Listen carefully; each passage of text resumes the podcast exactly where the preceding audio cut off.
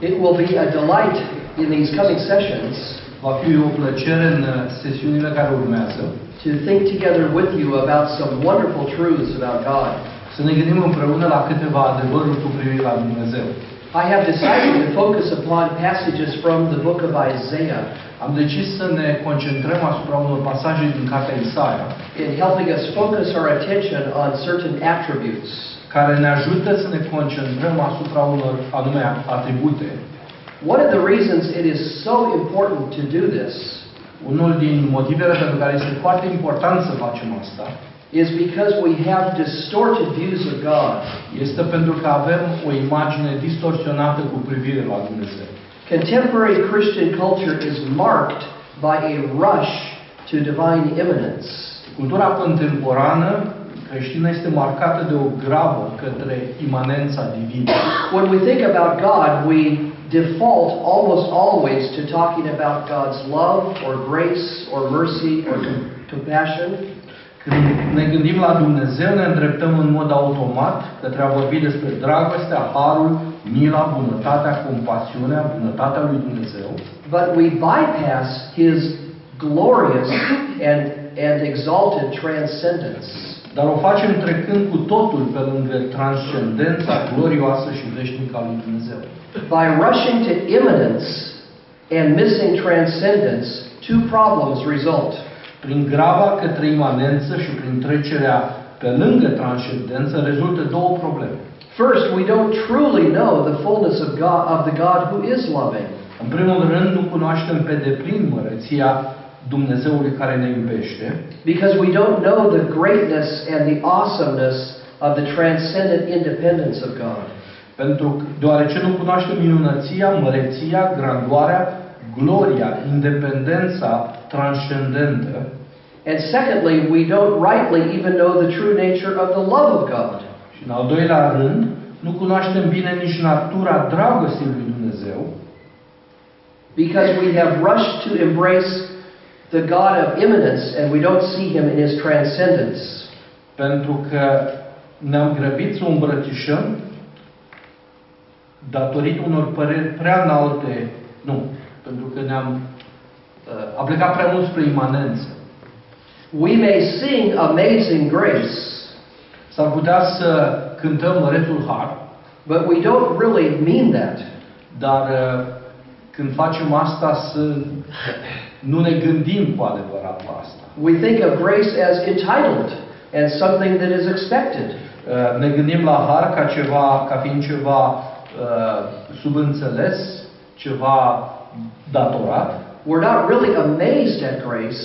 Nu suntem cu adevărat uimiți de acest har. Because we think we deserve it. Pentru că credem că îl merităm. In our rush to immanence, we know aright neither the infinite greatness of God nor the nature of His love. Datorită grabei noastre către imanență, nu cunoaștem bine nici măreția infinită a lui Dumnezeu, nici natura dragostei lui pe care pretindem că o prețuim. We are in such a need in our culture today. Suntem într-o astfel de nevoie în cultura în care trăim astăzi. To recover the greatness and the grandeur of God. Să recuperăm grandoarea, măreției lui Dumnezeu. And only when we have seen that, și doar atunci când vom vedea aceasta, can we understand rightly, vom înțelege corect, how amazing it is that God should show mercy to the likes of us. Cât de uimitor este că un astfel de Dumnezeu ne-a arătat milă unor persoane ca noi. So we need to know God both as transcendent and immanent. Trebuie să ajungem să-L cunoaștem pe Dumnezeu atât în aspectul său transcendent, cât și cel imanent. Transcendent referring to the otherness of God. Transcendența se referă la aspectul depărtat al lui Dumnezeu. That He is independent of us. Aspectul care ține de independența sa față de noi. That He exists in the fullness of His life, satisfied apart from us. A existenței sale în care El trăiește în sine însuși pe deplin, satisfăcut de El. But He is also immanent. Dar Dumnezeu este de asemenea imanent. That great and exalted God has chosen to come to us. Și un astfel de Dumnezeu măreț a ajuns să se apropie de noi. And dwell among us. Și să locuiască printre noi. And give himself to us. Și să se dea pe sine însuși nouă. But we have to go in that order. Dar trebuie să procedăm în ordinea aceasta. It is the transcendent God who has chosen also to be immanent. E un Dumnezeu transcendent care a ales să devină imanent. And when we rush to immanence, așa că atunci când ne grăbim spre imanență, we miss the greatness of his condescension. Eșuăm în a vedea the greatness of his humility, his coming to us. Eșuăm în a vedea măreția faptului că el s-a apropiat de noi. Look at one passage with me that helps us see this in Isaiah 57:15. Uitați-vă la un pasaj care ne ajută să înțelegem asta. Isaia 57:15. Notice how the verse begins with the transcendence of God and then moves to the immanence of God. Observați cum acest verset începe cu transcendența lui Dumnezeu și sfârșește cu imanența lui. Listen to the verse. Ascultați versetul. Căci așa vorbește cel preaînalt, a cărui locuință este veșnică și al cărui nume este sfânt.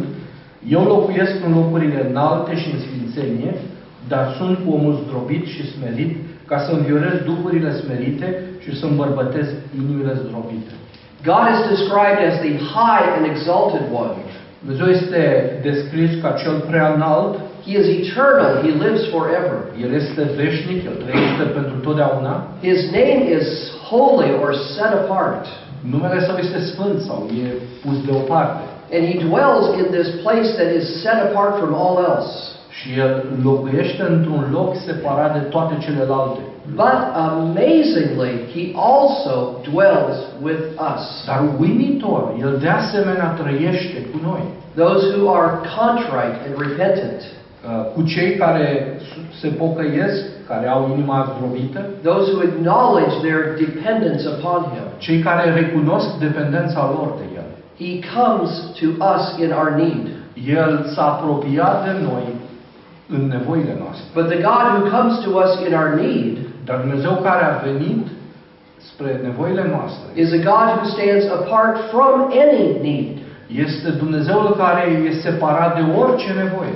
In the greatness of his independence as God, în măreția sa și în independența sa ca Dumnezeu. So we need to understand God rightly. Așa că trebuie să-l înțelegem corect pe Dumnezeu. And that means understanding both the transcendence and the immanence of God. Așa că trebuie să înțelegem deopotrivă transcendența și imanența lui Dumnezeu. And seeing God as transcendent as the basis for seeing his immanence. Și să vedem transcendența lui Dumnezeu ca fundament al imanenței lui. It must go in that order.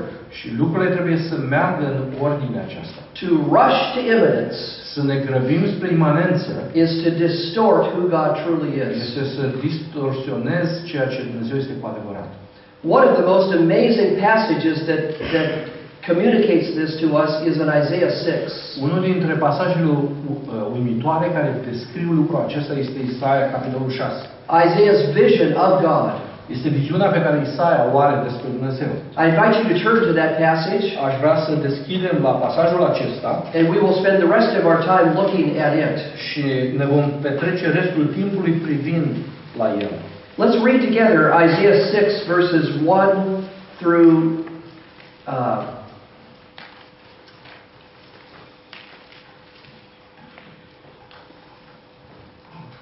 1 through 8. Să citim împreună Isaia 6, de la 1 la 8. În anul morții împăratului Uzziah am văzut pe Domnul șezând pe un scaun de domnie, foarte înalt, și poalele mantiei lui umpleau templul. Serafimii stăteau deasupra lui și fiecare avea 6 aripi, cu 2 își acopereau fața, cu 2 își acopereau picioarele și cu 2 zburau. Strigau unul la altul și ziceau: Sfânt, Sfânt, Sfânt este Domnul oștirilor. Tot pământul este plin de măreția lui. Și se zguduiau ușorii ușii de glasul care răsuna și casa s-a umplut de fum. Atunci am zis: vai de mine, sunt pierdut, că sunt un om cu buze necurate, locuiesc în mijlocul unui popor tot cu buze necurate și am văzut cu ochii mei pe împăratul Domnului oștirilor. Dar unul din serafime a zburat spre mine, un cărbune aprins în mână, pe care îl luase cu cleștele de pe altar.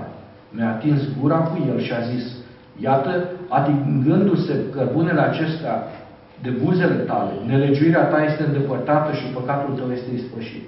Am auzit glasul Domnului întrebând: pe cine să trimit și cine va merge pentru noi?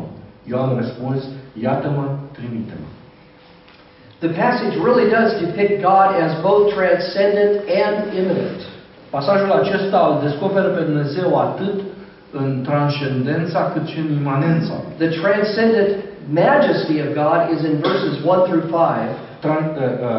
Maiestatea transcendentă a lui Dumnezeu o găsim de la versetul 1 la versetul 5. And the immanent mercy of God in verses 6 through 8. Și mila imanentă a lui o găsim de la versetul 6 la 8. But the passage begins with a vision of God's greatness. Pasajul începe cu această viziune a măreției lui Dumnezeu. Notice the beginning of verse 1. Observați începutul versetului 1. In the year of King Uzziah's death, I saw the Lord. În anul morții împăratului Uzia am văzut pe Domnul. King Uzziah's death occurred in 730 BC. Împăratul Uzia a murit în 630 înainte de Hristos. Just a few years before the northern kingdom was taken captive by the Assyrians. Just a few years before. Chiar cu puțin înainte ca regatul de nord să cadă în mâna asirienilor. So when Isaiah prophesied this, both the northern kingdom and the southern kingdom were in existence. Când Isaia face această profeție, ambele regate, cel de nord și sud, erau încă împreună. But the north was about to be destroyed by the Assyrians. Dar nordul urma să fie distrus de asirieni. All of the kings of the north were evil kings. Toți regii regatului de nord erau regi răi. Every single one of them did evil in the sight of the Lord. Fiecare din ei a făcut rău ce era rău înaintea Domnului. But many of the southern kings, the kings of the southern kingdom were good kings. Dar mulți dintre regii regatului de sud erau regi buni. And Uzziah was one of the good kings. Și Uzia era unul dintre acești regi buni. For almost all of his reign as king, he did what the Lord wanted him to do. În întreaga sa domnie a făcut ceea ce a fost bine înaintea Domnului. And God prospered him for it. Și din pricina aceasta Dumnezeu i-a adus prosperitate. He had many military successes. A avut multe succese militare. And Judah, the southern kingdom, prospered under his reign. Și sub domnia sa, Iuda, regatul de sud, a prosperat. At the end of his reign, however, cu toate acestea, la sfârșitul domniei lui, he did something very foolish. A făcut ceva foarte prostesc. He went into the temple to burn incense. S-a dus în templu ca să ardă tămâie. And the priests told him, "Don't do this." Și preoții au spus, nu fă asta. He's a king, not a priest. El era rege, nu era preot. You may remember the kings are from a different tribe of Israel than the priests. Vă aduceți aminte că regii proveneau dintr-o altă seminție a lui Israel decât proveneau preoții. The kings were from the tribe of Judah. Regii erau din seminția lui Iuda. But the priests were from the tribe of Levi. Iar preoții erau din seminția lui Levi. He was not a Levite. El nu era levit. And so he shouldn't function as a priest. De aceea nu trebuia să acționeze ca preot. But he did anyway. Dar a făcut. And God judged him by bringing leprosy upon him. Și din pricina aceasta Dumnezeu l-a judecat și i-a dat lepră. So he lived the remaining years of his life separated from his own people. Așa că pentru restul vieții sale a trăit separat de poporul său. Even though Uzziah ended badly, cu toate că Uzia a sfârșit rău, he had been a very good king. A fost un rege foarte bun. And so when Isaiah says in the year of King Uzziah's death, așa că când Isaia spune în anul morții împăratului Uzia, I think he has more in mind than merely a date. Cred că are mai mult în minte decât faptul că era o dată specifică. Yes, the date is 730 BC. Dar, cu adevărat, anul era 730. But it's more than that. Dar era mai mult decât asta. I think he has in mind this. Cred că ceea ce aveam în minte era următorul lucru. In the year of King Uzziah's death, în anul morții lui Uzia, that is in a time of great uncertainty. Timpul acela era un Era o vreme de mari incertitudini. Where we don't know what the next king will be like. Pentru că nu știm cum va arăta regele care îl va urma. Will he promote the ways of the Lord as Uzziah did, or will he be a wicked king? Va urma căile Domnului așa cum a făcut Uzziah, sau va fi un rege rău? Will he support our roles as prophets, or will he oppose us? Deci astea sunt întrebările lui Isaia. Ne va susține pe noi ca profeți sau ne va respinge? So get the point. Așa că aș vrea să prindeți ideea. In a time of great uncertainty, într-o vreme a marilor incertitudini, I saw the Lord. Isaia spune: eu l-am văzut pe Domnul. Seated on his throne, așezat pe tronul său. High and exalted, înălțat. Realizing God is always the king over all kings. Înțelegând prin asta că Dumnezeu este întotdeauna regele tuturor regilor. His power and authority cannot be opposed. Puterea și autoritatea sa nu pot fi niciodată contracarate. Human kings can come and go. Regii umani pot să vină, pleacă. They can be good or bad. Pot fi buni sau răi. But God is always on his throne. Dar Dumnezeu este întotdeauna pe tronul său. Now look with me at how he describes this great God. Uitați-vă acum cum descrie el acest Dumnezeu măreț. He envisions this God as on a throne, high and exalted. El îl vede pe acest Dumnezeu înălțat. We don't know how he is high and exalted. Nu înțelegem exact cum anume era foarte înalt. Perhaps his throne chair is on a very high pedestal. Probabil tronul său era așezat pe un pedestal foarte înalt. Perhaps that throne chair is suspended in midair. Poate tronul era suspendat undeva în aer. However it is high and lifted up. Oricum ar fi fost, acest tron era înălțat. And that is meant to communicate something to us. Și asta vrea să ne comunice ceva nou. It pictures his authority over all. Este imaginea autorității asupra tuturor lucrurilor. He is the grand and great king over all of the earth. El este regele măreț care stă pe tron deasupra tuturor. As we read in verse 3, the whole earth is full of his glory. Așa cum am citit în altă parte, pământul este plin de slava. So the elevation of the throne is to depict his greatness and authority over all. Înălțarea tronului este o imagine prin care înțelegem că autoritatea sa este mai presus de toate. Notice also in verse 1 that this king is wearing a royal robe. Observați de asemenea că tot în versetul 1 ni se spune că el avea o robă roială. And we see that the train of his robe wraps around and around and fills the temple. Și ni se spune că această robă înfășura întreg templul. And we might wonder why would this train of his robe be so long? Și ne întrebăm de ce trena acestei robe era atât de lungă. And I think the idea is this. Și cred că ideea este următoarea. A very long train, o trenă foarte lungă, pictures great royalty. Este imaginea regalității mărețe. Splendor and beauty and majesty, splendoare, frumusețe și majestate, are conveyed by this king's attire. Sunt prezentate prin această robă regală. So the train of his robe fills the temple. Deci trena acestei robe umplea templul.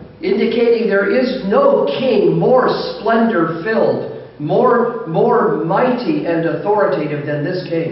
Indicând că nu mai există un alt rege care să fie îmbrăcat în splendoare mai mare decât el.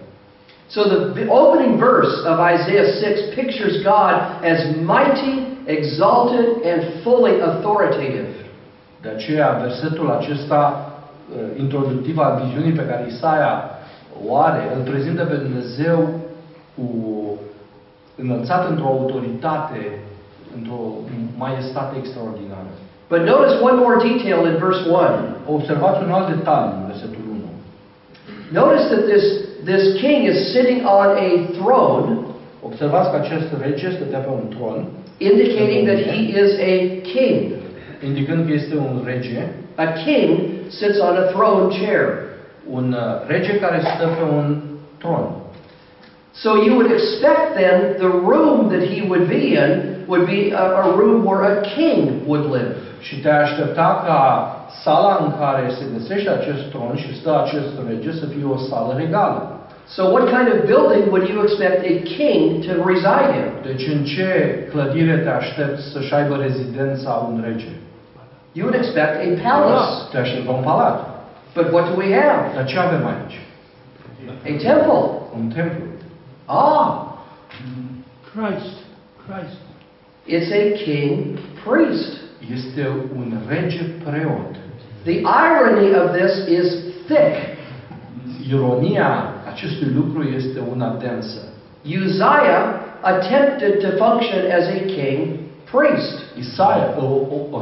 Uzziah încercase să acționeze ca un rege preot. And he was judged by God for doing so. Și a fost judecat de Dumnezeu că a procedat în felul acesta.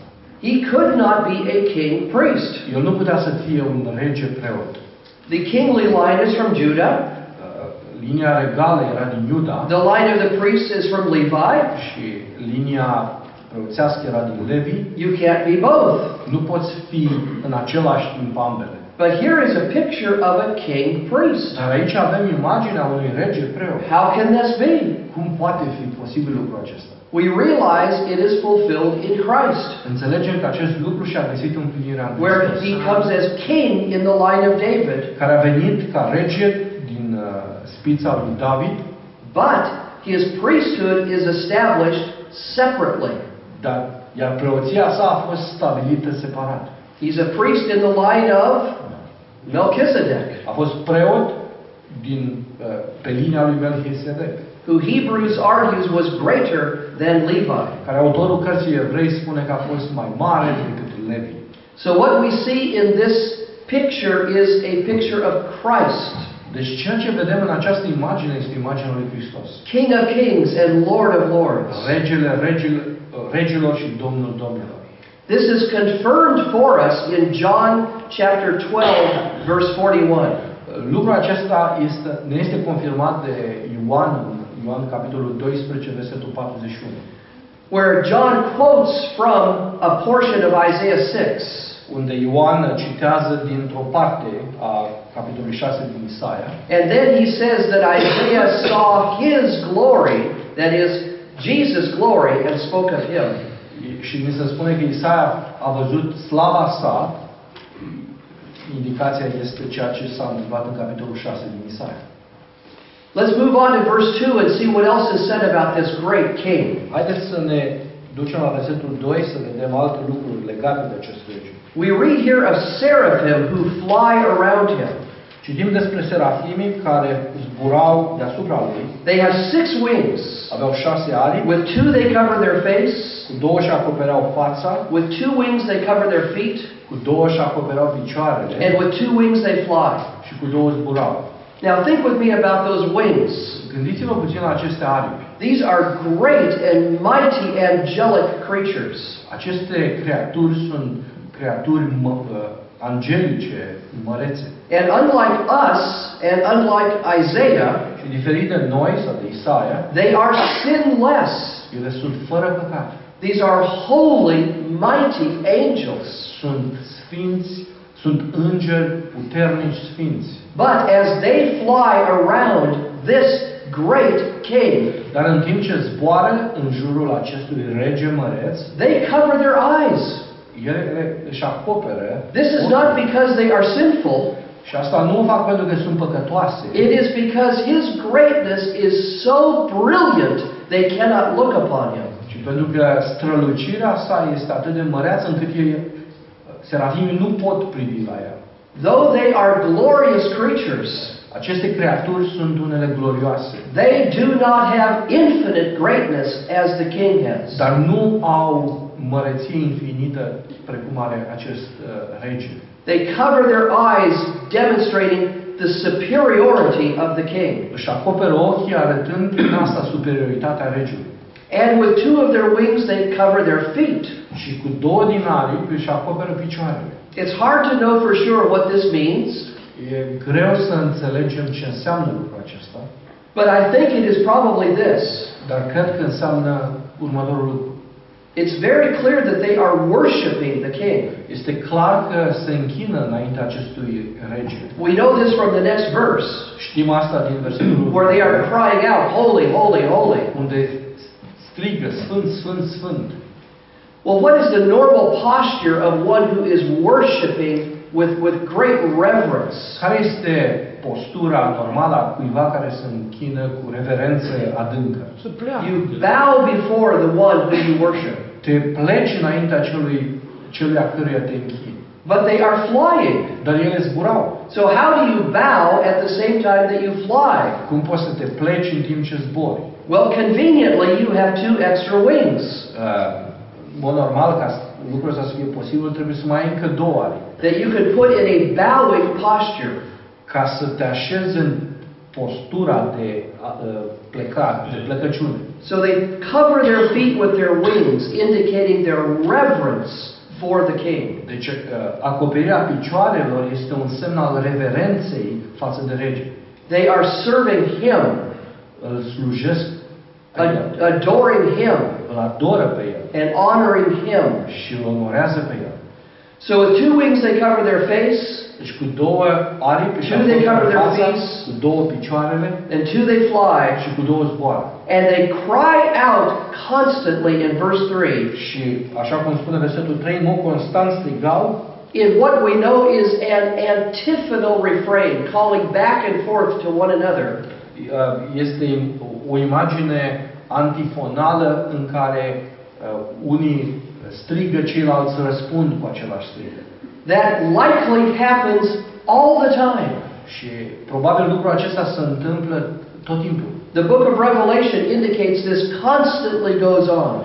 Cartea Apocalipsa ne arată că asta se întâmplă tot timpul.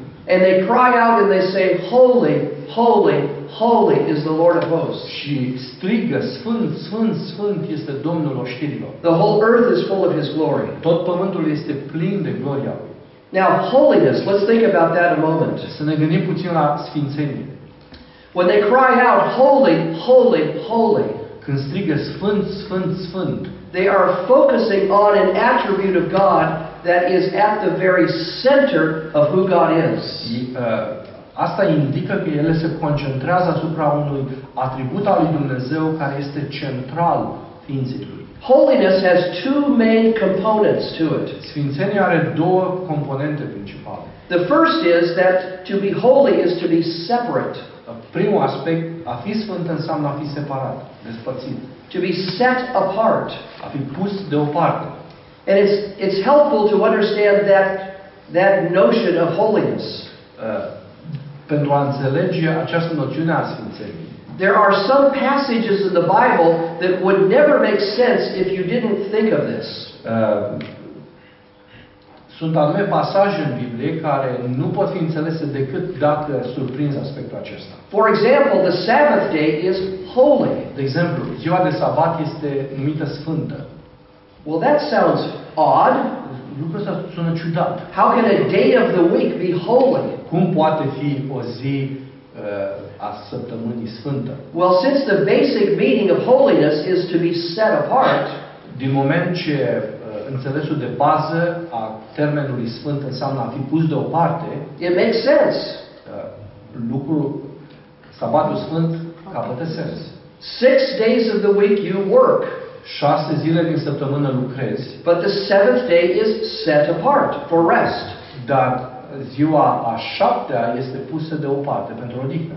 So you realize one of the basic meanings of holiness is to be set apart. Înțelegeți că un sens de bază al cuvântului sfânt înseamnă a fi pus deoparte. But the other aspect of holiness is a moral aspect. Un alt aspect al sfințeniei este unul moral.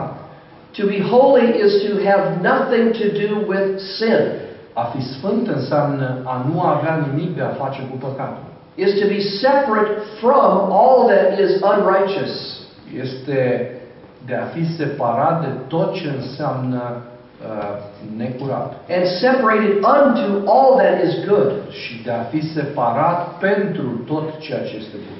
So God is set apart from all of His creation. Dumnezeu este separat de toată creația lui. As the infinitely holy creator of all that is.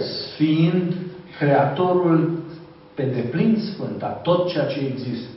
And He is set apart from His sinful creation. Și de asemenea Dumnezeu este separat de creația sa păcătoasă. In that He can have nothing to do with sin.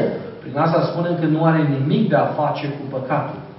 There is a kind of metaphysical holiness. E un soi de sfințenie metafizică. Set apart as creator.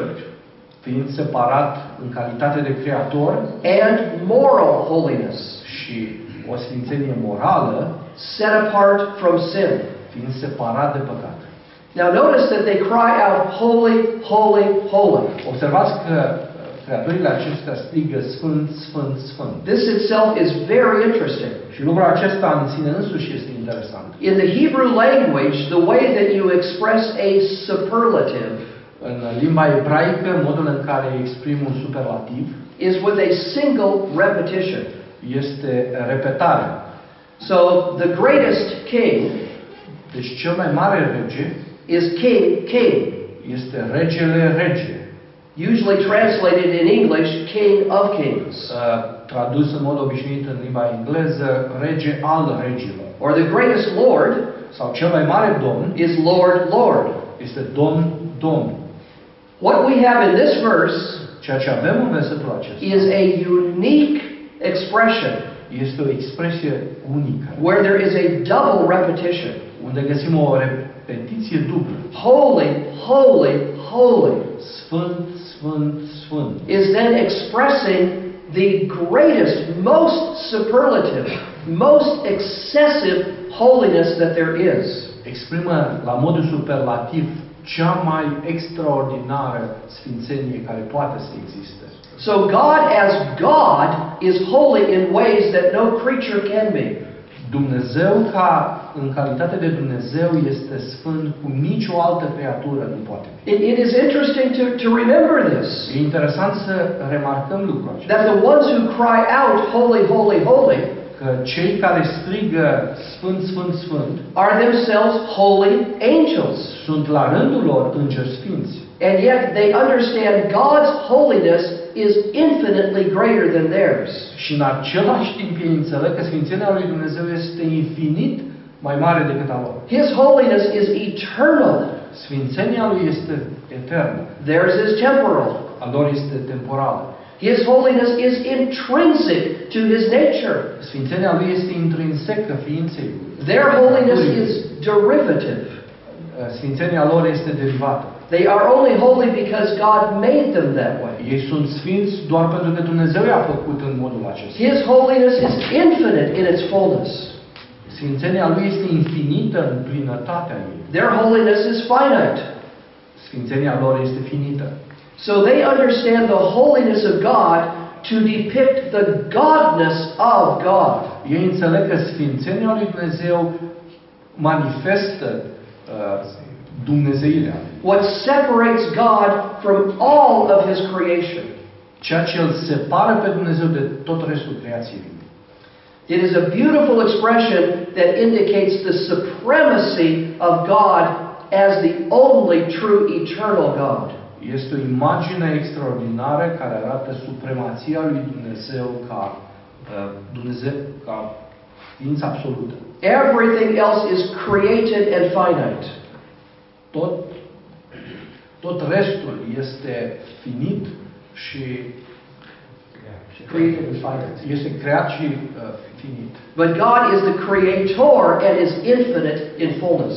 Dar Dumnezeu este creator și este infinit în plinătatea sa. And His nature is pure and spotless in His moral purity.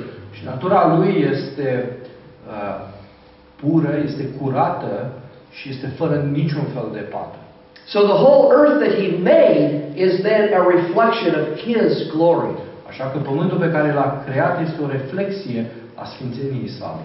Let's move on to verse 4. Să mergem la versetul 4. We see more of the transcendence of God. Vedem mai mult din transcendența lui Dumnezeu. We read here that as the seraphim call back and forth to one another, vedem cum serafimii care mergeau înaintea lui Dumnezeu, înainte și înapoi, the foundations of the thresholds trembled at the voice of him who called out. Vedem cum ușorii se zguduiau, ușii se zguduiau de glasul care răsuna. While the temple was filling with smoke. În timp ce templul s-a umplut de fum. Let's think about those two images. Să ne gândim puțin la aceste două imagini. First of all, the foundation stones were trembling as they called out to one another. În primul rând, pietrele de fundație tremurau. What this expresses is the intensity of their worship. Asta arată intensitatea închinărilor. Notice it isn't merely the walls trembling a bit. Observați, nu doar pereții tremură puțin, or the windows rattling, sau ferestrele se zguduie, but the foundation stones of this great temple building trembled. Și vedem că pietrele de fundație ale acestui templu se zguduie. How loud and intense their worship must have been. Cât de zgomotoasă și intensă putea fi închinarea lor. Honestly, it indicates the worth of God. Lucrul acesta indică valoarea lui Dumnezeu. The greatness of His glory. Măreția gloriei lui. That these seraphim are witnessing. Pe care o mărturiseau acești serafim. That would lead them to worship with such great fervor and zeal. Care conducea să se închine cu un astfel de zel și fervoare. Can you imagine what worship will be like in heaven? Vă puteți imagina cum va arăta închinarea din cer? When we see him so much more clearly. Când îl vom vedea cu mult mai clar. And sin is removed. Când păcatul va fi îndepărtat. And our inhibitions are over. Și inhibițiile noastre vor înceta. And we worship together the greatness of this God. Și ne vom închina împreună. We will join the seraphim in their worship. Ne vom alătura serafimilor în închinarea lor. So again, the greatness of God is depicted in the trembling of these foundation stones. Vedem din nou imaginea aceasta a măreției lui Dumnezeu arătată prin fundația care se zguduie. Finally, at the end of verse 4, la sfârșitul versetului 4, the temple was filling with smoke. Templul se umple de fum. And you might wonder, what is this smoke doing here? Și poate vă întrebați ce caută fumul acesta aici. If you look at commentaries on the book of Isaiah, dacă vă uitați la comentariile pe cartea Isaia, the commentators will typically say this. Comentatorii în mod obișnuit vor spune următorul: that a cloud or smoke is associated with the glory of God. Că norul sau fumul este asociat gloriei lui Dumnezeu. And this is true. Și lucrul acesta este adevărat. Although it's more often a cloud than it is smoke. Cel mai adesea gloria este întruchipată prin nor. But nonetheless, that is a true observation. Dar observația aceasta este corectă. But I think there is more being communicated here by the smoke. Dar cred că e ceva mai mult comunicat aici prin faptul că se menționează fumul. You might ask the question, how does smoke get into this temple? Poate vă întrebați cum a ajuns fumul ăsta în templu. And the answer is found by observing there is something else in the temple we haven't seen yet. Și vom găsi răspuns la această întrebare dacă observăm că mai e ceva aici în Look at verse 6. Uitați-vă în versetul 5. What do you see there that would produce smoke? Ce găsim aici că produce fum? He takes a burning coal in his hand from an altar. Ni se spune verse 6, yes. Versetul 6. Ni se spune că a luat un cărbune aprins de pe altar. So we realize there is an altar in the temple with coals that are burning. Înțelegem că acolo în templu era un altar pe care se găseau cărbuni încinși. And obviously those coals would be giving off smoke. Și evident acești cărbuni produceau fum. So here's what I think the smoke is depicting. Uitați ceea ce cred eu că indică fumul. We know from the use of the coal coming up. Observăm din folosirea, din modul în care sunt folosiți cărbunii, The seraphim takes the coal and touches Isaiah's lips. Vedem că serafimii iau țărbunele și ating buzele lui Isaia. And says that he is forgiven. Și ei spun că el este iertat. So the coal would then represent purity. Deci cărbunele întruchipează puritatea. The absence or removal of sin. Absența și îndepărtarea păcatului. So it stands to reason then. Deci putem afirma that the burning coals referred to in verse 4, că the smoke of verse 4, că fumul din versetul 4 is from these burning coals that illustrate the purity of God. Este produs de cărbunii care ard, care este imaginea purității lui Dumnezeu. It's symbolic then of God's sinless purity. Este un simbol al purității, a absenței păcatului de la Dumnezeu. That he can have no part of sin. A modului că el nu are nimic de a face cu păcatul. And notice it says the temple is filling with smoke. Și observați că ni se spune că templul este plin de fum. So it symbolizes the completeness of God's purity. Simbolizează puritatea completă a lui Dumnezeu. And it is the last detail mentioned before verse 5. Și este ultimul detaliu menționat înainte de versetul 5. Where Isaiah cries out, "Woe is me, I am ruined." În care Isaia spune, vai de mine, sunt pierdut. I am a man of unclean lips. Sunt un om cu buze necurate. And I live among a people of unclean lips. Care locuiesc în mijlocul unui popor. So indeed, Isaiah realizes his sin.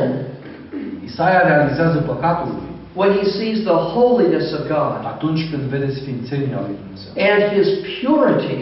Și puritatea lui. By which God cannot have sin in his presence. Prin care Dumnezeu nu poate să aibă păcatul în prezența lui. So this vision of God in verses 1 to 4. Această viziune a lui Dumnezeu din versetul 1 la 4. Is multifaceted. Are mai multe fațete. It's a picture of his greatness and glory. Este o imagine a gloriei și măreției lui. His power and authority. A puterii și autorității. His eternity as creator. Aspectul lui veșnic în calitate de creator. His holiness and purity. Al sfințeniei și purității. He is a great and glorious God. Este un Dumnezeu măreț și glorios. And so Isaiah responds in verse 5. Și astfel, în versetul 6, îl vedem pe Isaia răspunzând. 5. He rightly says, "Woe is me, I am ruined." În mod corect spune, vai de mine, sunt pierdut. Notice he does not say, "I have a few problems." Observați că el nu spune, am ceva probleme. I need to work on a few areas. Trebuie să mai lucrez în câteva domenii. Before I can be acceptable to God. Înainte de a fi acceptat înaintea lui Dumnezeu. Oh no. Nu, nu. He is in desperate condition. El se găsește într-o condiție disperată. He is ruined and hopeless. Este pierdut și fără speranță. And he understands this is true for him and everyone around him. Și înțelegem că lucrul care era adevărat cu privire la el este valabil și pentru noi. I am a man of unclean lips and I live among a people of unclean lips. Eu sunt un om cu buze necurate și locuiesc în mijlocul unui popor cu buze. And notice then the end of the verse. Și observați sfârșitul versetului. For my eyes have seen him, the King of glory. Pentru că am văzut cu ochii mei pe împăratul gloriei. So it is because Isaiah saw the glory of God. Pentru că Isaia vede gloria lui Dumnezeu. His greatness and perfection and sinlessness. Măreția, perfecțiunea lui. That he now understands his own sinful condition. Acum el ajunge să înțeleagă situația sa păcătoasă. How will we ever understand the horror of our sin? Cum putem înțelege oroarea păcatului? If we do not see the holiness of God. Dacă nu vedem sfințenia lui Dumnezeu. One of the biggest problems in our churches. Una din marile probleme din bisericile noastre. With our rush to divine immanence. Cu graba noastră către imanența divină. Is we don't see the holiness of God. Este că Nu mai vedem sfințenia lui Dumnezeu. And therefore we don't see our sin. De aceea nu mai vedem nici păcatul nostru. We trivialize our own sin. Ajungem să trivializăm păcatul nostru. Because we don't know how great God is. Pentru că nu cunoaștem cât de măreț este Dumnezeu. We don't know the desperateness of our condition. Nu cunoaștem starea disperată în care ne găsim. Notice one other thing in verse 5. Observați un alt lucru în versetul 5. Isaiah in comparison to the other people around him, Isaia comparându-se cu ceilalți oameni din jurul său, would have reason to think that he's in much better shape than most of the people in Israel. Ar fi avut motive să creadă că starea lui este mai bună decât a multora din Israel. I mean, at this time when Uzziah died, la vremea aceasta când Uzia moare, both kingdoms, southern and northern kingdom, were for the most part turning away from God. Cea mai mare parte a ambelor regate, cel de nord și sud, se întorseseră de la Dumnezeu. So Isaiah might think, well, I'm glad that I'm in a better shape than they are. De aceea Isaia putea să spună, mă bucur că sunt într-o situație mai bună decât se găsesc ei. But when he sees the Lord, dar atunci când el îl vede pe Domnul, the differences between himself and others they collapse. Diferența între ei și alții ajunge. They're removed. I am a man of unclean lips, and I live among a people of unclean lips. Sunt un om cu buze necurate și locuiesc în mijlocul unui popor cu buze necurate. We all before God are desperately sinful. Împreună toți suntem înaintea lui Dumnezeu într-o stare disperată. He realizes there is no hope within himself. El realizează că nu e nicio speranță în el însuși. Now, my friends, I'm going to ask you if you agree with me on this. Acum, prieteni, vreau să vă întreb dacă sunteți de acord cu următorul lucru. The account in Isaiah 6 could end right here. Relatarea din Isaia 6 s-ar putea termina chiar aici. It could end at the end of verse 5. Ar putea să se termine la sfârșitul versetului 5. The reason I say that is this. Motivul pentru care spun asta este următorul. God is not obligated to extend mercy. Dumnezeu nu este obligat să-și extindă mila. It is a sobering thing to realize. Este un lucru serios pe care trebuie să realizăm. That in our sin we deserve only one thing. Că în păcatul în care ne găsim, noi merităm un singur lucru. We deserve only divine judgment. Noi merităm doar judecata divină. We don't deserve a chance. Noi nu merităm o șansă. We don't deserve God's kindness. Nu merităm bunătatea lui Dumnezeu. We have earned the judgment that we deserve. Am moștenit sau merităm judecata pe care o merităm. That God shows mercy is remarkable. Faptul că Dumnezeu arată milă este remarcabil. It is not obligatory. Nu este obligatorie. But the passage does continue. Dar pasajul continuă. So we read in verse 6, then one of the seraphim flew with a burning coal in his hand, which he had taken from the altar. Citim în versetul 6, dar unul din serafim a zburat spre mine cu un cărbune aprins pe care îl luase cu cleștele de pe altar. And he touched his mouth with it, and he said, behold, this has touched your lips, your iniquity is taken away, and your sin is forgiven. Mi-a atins gura cu el și a zis, iată, atingându-se cărbunele acesta de buzele tale, nelegiuirea ta este îndepărtată și păcatul tău este ispășit. Notice first that the initiator of this mercy is God himself. Observați că inițiatorul acestei mile este Dumnezeu însuși. Isaiah didn't make this happen. Isaia n-a făcut ca lucrul ăsta să aibă loc. Isaiah couldn't make this happen. Isaia nici nu putea să facă ca acest lucru să aibă loc. This is the kindness and the mercy and the grace of God extended to an undeserving sinner. Este mila, este bunătatea și harul lui Dumnezeu care se extinde peste un păcătos care nu merită. One of the greatest mysteries of all of the Christian faith. Unul din misterele credinței creștine is why God does show mercy when he does. Este De ce Dumnezeu arată mila atunci când o face? We sometimes think that the greatest problem of the intellect is the problem of evil. Noi credem că cea mai mare problemă intelectuală este problema răului. How can God be good and powerful in a world where there is evil? Cum poate fi Dumnezeu bun și puternic într-o lume în care există rău? And we think that's the biggest problem out there to solve. Și noi credem că cea mai mare problemă care trebuie să o rezolvăm este aceasta. But it's not the biggest problem for God. Dar nu asta este cea mai mare problemă pentru Dumnezeu. The biggest problem for God is the problem of goodness.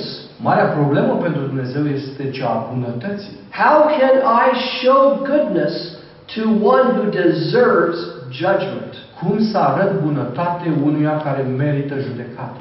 That is the issue God faces as he deals with us. Asta este problema cu care Dumnezeu se confruntă atunci când se apropie de noi. And the only way that God can deal with us in our sin. Și singurul mod în care Dumnezeu poate să se ocupe de păcatul nostru is to remove our sin. Este să îndepărteze păcatul. Why? De ce? Because he is holy. Pentru că el este sfânt. He cannot have us with him in our sin. Nu poate să ne aibă pe noi rămânând în păcatele noastre. For God to bring us to himself. Pentru ca Dumnezeu să ne aducă la el. We must be forgiven. Noi trebuie să fim iertați. Sin must be removed. Păcatul trebuie să fie îndepărtat. And we are unable to remove it. Și noi nu suntem în stare să facem asta. So God is the one who extends the forgiveness. De aceea Dumnezeu este singurul care poate să extindă această iertare. This is pure, undeserved kindness. Este bunătate pură, nemeritată. And notice another detail about the forgiveness given to Isaiah. The seraphim comes and with the coal and touches his lips. Serafimul vine și îi atinge buzele cu cărbunele. What had Isaiah said about his sin earlier? You remember? Vă aduceți aminte ce spunea Isaia înainte despre păcatul lui? I am a man of unclean lips. Sunt un om cu buze necurate. And so the seraph comes and touches his lips. De aceea serafimul vine și atinge buzele. Now we're not told why he said that. Nu știm de ce anume a spus asta. Perhaps it was in part because of his role as a prophet, using his lips. Probabil din pricina rolului pe care îl avea ca profet, care își folosea buzele. But of course he says, I live among a people of unclean lips. Dar apoi spune, trăiesc în mijlocul unui popor cu buze necurate. And they're not prophets. Și nu erau profeți. So that can't be the fundamental answer. De aceea, nu acesta este răspunsul principal. I think more likely it is this. Cred că mai degrabă este următorul. Out of the abundance of the heart, the mouth speaks. Gura vorbește din plinătatea inimii. He realized his lips betray a sinful heart. El realizează că buzele lui trădau o inimă reală. But we don't know for sure because he doesn't tell us. Nu știm sigur pentru că el nu ne spune asta. But in any case, he focused upon I am a man of unclean lips.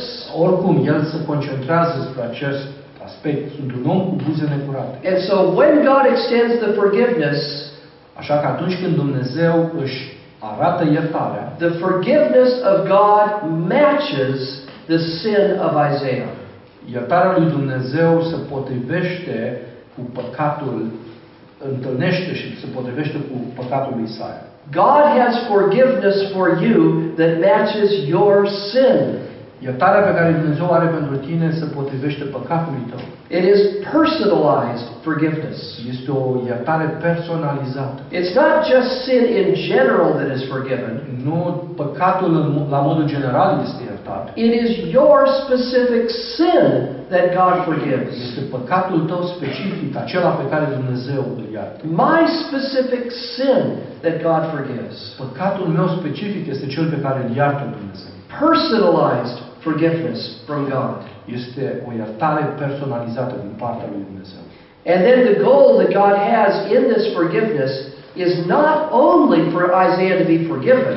Și scopul pe care Dumnezeu îl are prin această iertare nu este doar iertarea lui Isaia, but then called into service. Ci este chemarea lui la slujire.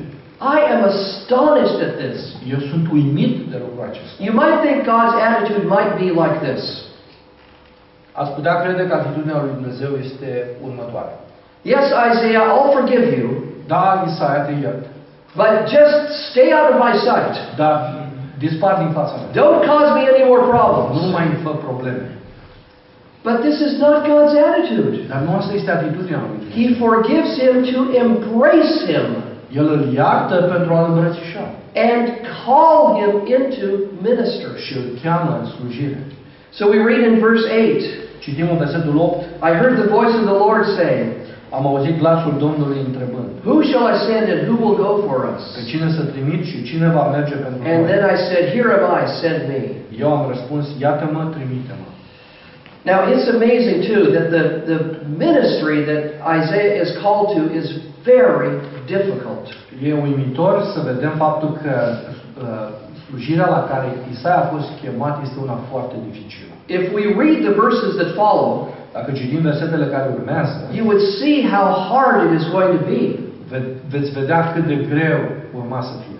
God tells Isaiah to preach his word. Dumnezeu cheamă pe Isaia să-i predice cuvântul. And people will reject what you say. Și spune că oamenii vor respinge ceea ce spune. He said they will have hardened hearts and dull ears. El spune ei vor avea inimi împietrite și urechi învundate. And they will reject your preaching and teaching. Și ei vor respinge predicarea și învățătura ta. All but a very few will be marked by their resistance to you. All but a very few. Because of the other passage. Puțini vor fi cei care vor primi mesajul, cei mai mulți îl vor respinge. And yet Isaiah was faithful in carrying this out. Și cu toate acestea, Isaia este credincios ca să ducă mesajul. How would you pastors like this job? Voi pastorilor cum vi s-ar părea o astfel de slujbă? Preach faithfully week by week. Să predici cu credincioșie săptămână după săptămână. And the people who hear you will hate what you say. Și oamenii care vă ascultă să urască ceea ce spui. They will despise you for preaching the truth of God's word. Să vă disprețuiască pentru că predicați cuvântul lui Dumnezeu. But preach again next week. Și să predici următoarea săptămână. It's an amazing calling, isn't it? Este o chemare uimitoare. And part of the reason for this was this. Și partea motivului pentru care se întâmplă asta. God used Isaiah's preaching, Dumnezeu folosește predicarea lui Isaia, to confirm God's justice in judging the people of Israel. Ca să confirme justiția lui Dumnezeu în judecarea celorlalți. As Isaiah preached the truth, în timp ce Isaia predica adevărul, and the people rejected it, și oamenii îl respingeau, it revealed the hardness of their heart.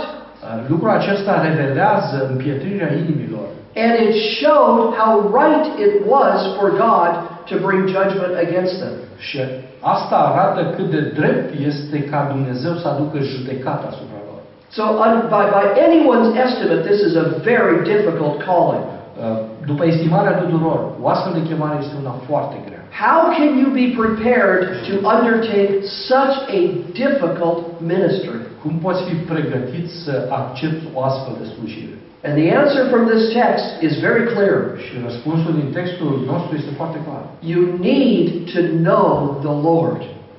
Ai nevoie să-l cunoști pe Domnul. You need to know God as great, glorious, ruling king over all. Ai nevoie să-l cunoști pe Dumnezeu ca fiind măreț, glorios, care conduce și stăpânește peste tot. God who is holy and pure in all of his ways. Dumnezeu care este sfânt și pur în toate căile lui. Yet that God, cu toate acestea, acest Dumnezeu, who in his greatness and purity, care în măreția și în puritatea lui, has nonetheless shown mercy. Arată cu toate acestea mila. Amazing grace. How true it is. Un har uimitor. Cât de adevărat este. So it is that vision of God's majesty and mercy. O astfel de viziune a maiestății și a milei lui Dumnezeu. That greatness and grace. Această măreție și acest har. that leads Isaiah to give all of himself to God in service. Îl conduce pe Isaia să dea tot ceea ce are în slujirea Domnului. I challenge you to consider your own understanding of God. Vă provoc să vă gândiți la propria voastră înțelegere cu privire la Dumnezeu. Are you stunned at His mercy shown to you? Ești uimit, ești înmărmurit de mila pe care El ți-a arătat-o?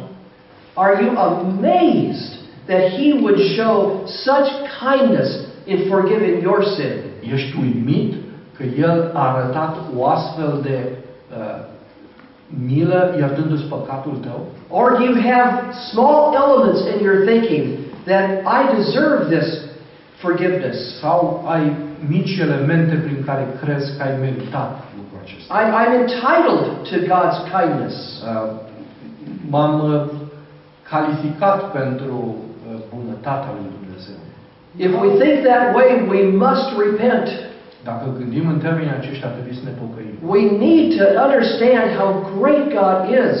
Avem nevoie să înțelegem cât de măreț este Dumnezeu. How holy and pure He is. Cât de sfânt și pur este El. And that He does not have to extend mercy. Și că El nu are nicio obligație să-și extindă mila. Remember the words of the Apostle Paul in Romans 9. Aduceți-vă aminte de cuvintele Apostolului Pavel în Roman, capitolul 9. Speaking for God, I will have mercy on whom I have mercy. Vorbind în numele Lui Dumnezeu, voi avea milă de cine voi vrea să am milă. So indeed, God in His kindness and mercy has come and saved us. Dumnezeu în mila și bunătatea Sa a venit și ne-a mântuit. And called us into ministry. Și ne-a chemat la slujire. Are we overwhelmed by both of those realities? Suntem copleșiți de aceste ambe realități? When you think of ministry, here's a word I think should come to your mind right away. Când ne gândim la slujire, cred că este un cuvânt care ar trebui să ne vină în minte imediat. You might think that word is going to be difficulty. Poate credeți că cuvântul acesta ar fi dificultate. Or drudgery. Tragedy. What was that? What did that mean? Tragedy. Tragedy. No, drudgery. Like you toilsome. Ceva care este împovărător. Or a burden. Asta e împovărător. But here is the word that ought to come to our minds when we think ministry. Uitați care ar trebui să fie cuvântul care să ne vină în minte când ne gândim la slujire. Privilege. Privilegiu. Privilege. Privilegiu. To not only be saved by God's grace. Nu doar să fii mântuit de harul Lui. Forgiven of our sin. Să fii iertat de păcat. Brought into His family. Adus în familia Lui. Into His very presence. În prezența Lui. But then called to represent Him in our work that we do. Și să fii chemat să-L reprezinți pe El în lucrarea pe care o faci. There is no greater privilege. Nu există privilegiu mai mare. Well, we see this great vision of God. Vedem această viziune măreață despre Dumnezeu. That leads to a faithful ministry. Care ne conduce la o slujire credincioasă. And realize that we only can experience what Isaiah has. Și realizăm că putem experimenta ceea ce a experimentat Isaia. When we understand God rightly as transcendent and immanent. Când înțelegem că Dumnezeu este atât transcendent cât și imanent. As majestic and merciful. Este maiestuos și este plin de milă. And it has to go in that order. Și lucrurile trebuie să vină în ordinea aceasta. We don't understand the mercy of God rightly. Nu putem înțelege corect mila lui Dumnezeu. If we don't see the merciful God as majestic. Dacă nu putem să-L vedem pe Dumnezeu acesta plin de milă ca fiind maiestuos. May God help us. To understand God as He is. Să-L înțelegem pe Dumnezeu așa cum este. And revel in His kindness to us undeserving sinners. To revel in să ne bucurăm în mila pe care El ne-o arată nouă unor păcătoși care nu merită. Let's pray together.